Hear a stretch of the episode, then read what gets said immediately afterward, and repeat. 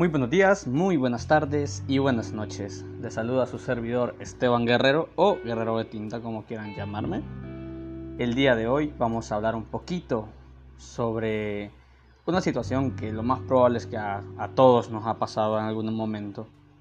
¿No les pasa que empiezan a conocer a una persona y esta persona se hace mucha ilusión?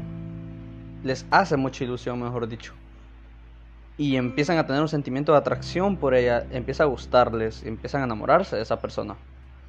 Bueno, creo que a todos nos ha pasado de que muchas veces antes de dormir nos podemos imaginar un montón de cosas que quisiéramos que pasaran o que hubiesen pasado.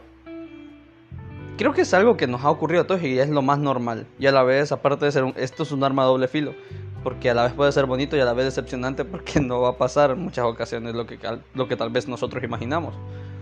Pero siempre hay que tener esperanza de que si se le mete esfuerzo, pueda que pase.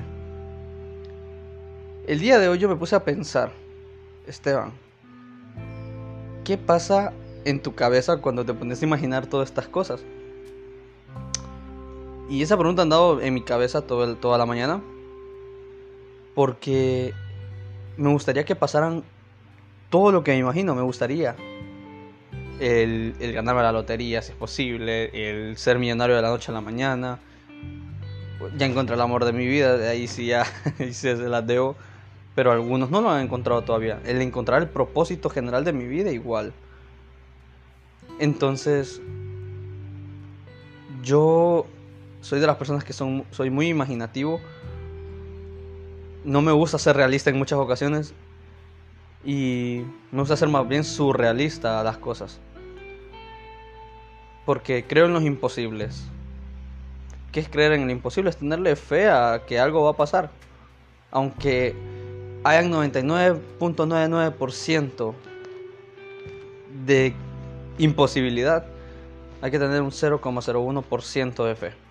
Se lo digo por experiencia. Es de las mejores cosas que pueden hacer. El día de hoy les voy a platicar un poquito sobre este poema, de mis favoritos actualmente. Y siento que nos representa mucho a todos porque creo que todos hemos tenido esa pregunta del por qué tenemos o por qué tengo películas de mi mente. Quiero que me veas como yo te veo, que a pesar de cómo soy estés ahí no lo creo. Tu sonrisa en mi cabeza sobresale pero la confusión me hace ser babosa sobresales. Estoy cansado de crear películas en mi mente, en donde tú y yo somos felices totalmente. En mis sueños logro besarte y abrazarte, y cuando lo despierto lo odio, pero me alegro porque mi motivación es amarte. No sé si estás confundida o es el tiempo, pero me he esforzado involuntariamente de ser atento. Jamás pensé sentir un amor tan puro como el que tengo por ti y si me pusiera a cantar desearía que tu voz sea mi beat. Cuando uno entra a una etapa de enamoramiento, que empieza a gustarte a alguien, empiezas a sentir atracción por otra persona. Empiezas a crear un montón de películas en tu mente de que cómo será el día que nos encontremos, cómo será el día que vayamos al cine, cómo será nuestro primer beso, cómo, cómo, cómo será esto, todo esto que me imagino en la realidad.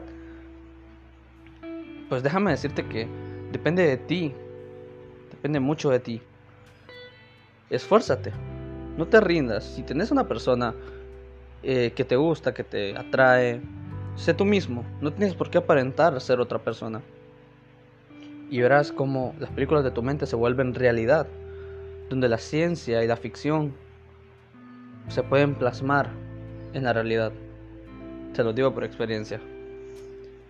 Espero les haya gustado y que esta pequeña reflexión les haya servido bastante.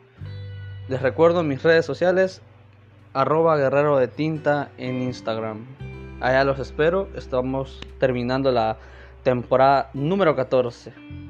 Y el domingo o lunes se empiezan a subir las batallas de Ink Warriors edición número 3.